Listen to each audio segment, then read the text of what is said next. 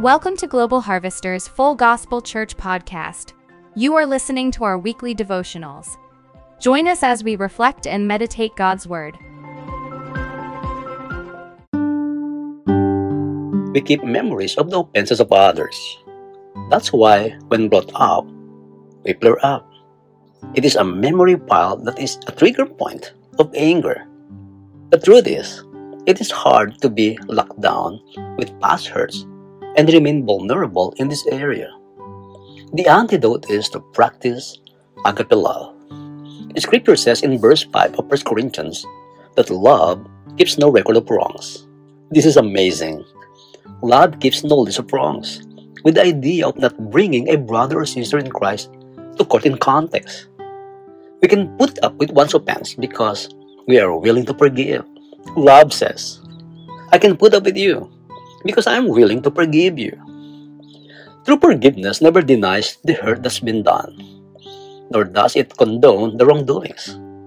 But it means you will not allow your heart to be ruled by anger, hatred, and bitterness that counting on offense eventually produces. Refusing to keep a list of a record of wrongs clearly expresses that you have God's love and experience His total forgiveness. Why is this important? Keeping a list of wrongs burdens the heart with vulnerability to unnecessary evil and negative thoughts. It can be a way for the devil to set up traps to destroy lives and your relationships. Ultimately, we walk best in light when we keep no records of wrong, through practicing constant forgiveness with wisdom of confrontation and not letting oneself get abused. The Lord Jesus Christ provided the ultimate example of this type of love. On His death on the cross, He paid the price for the entire world's sins.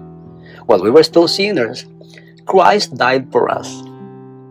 Jesus kept no record of wrongs. Instead, He prayed in Luke 23:34, Father, forgive them. Let's reflect for a moment. Are you keeping lists of offenses or wrongdoings done to you? What difference would it make if you practice true forgiveness, so you always walk life.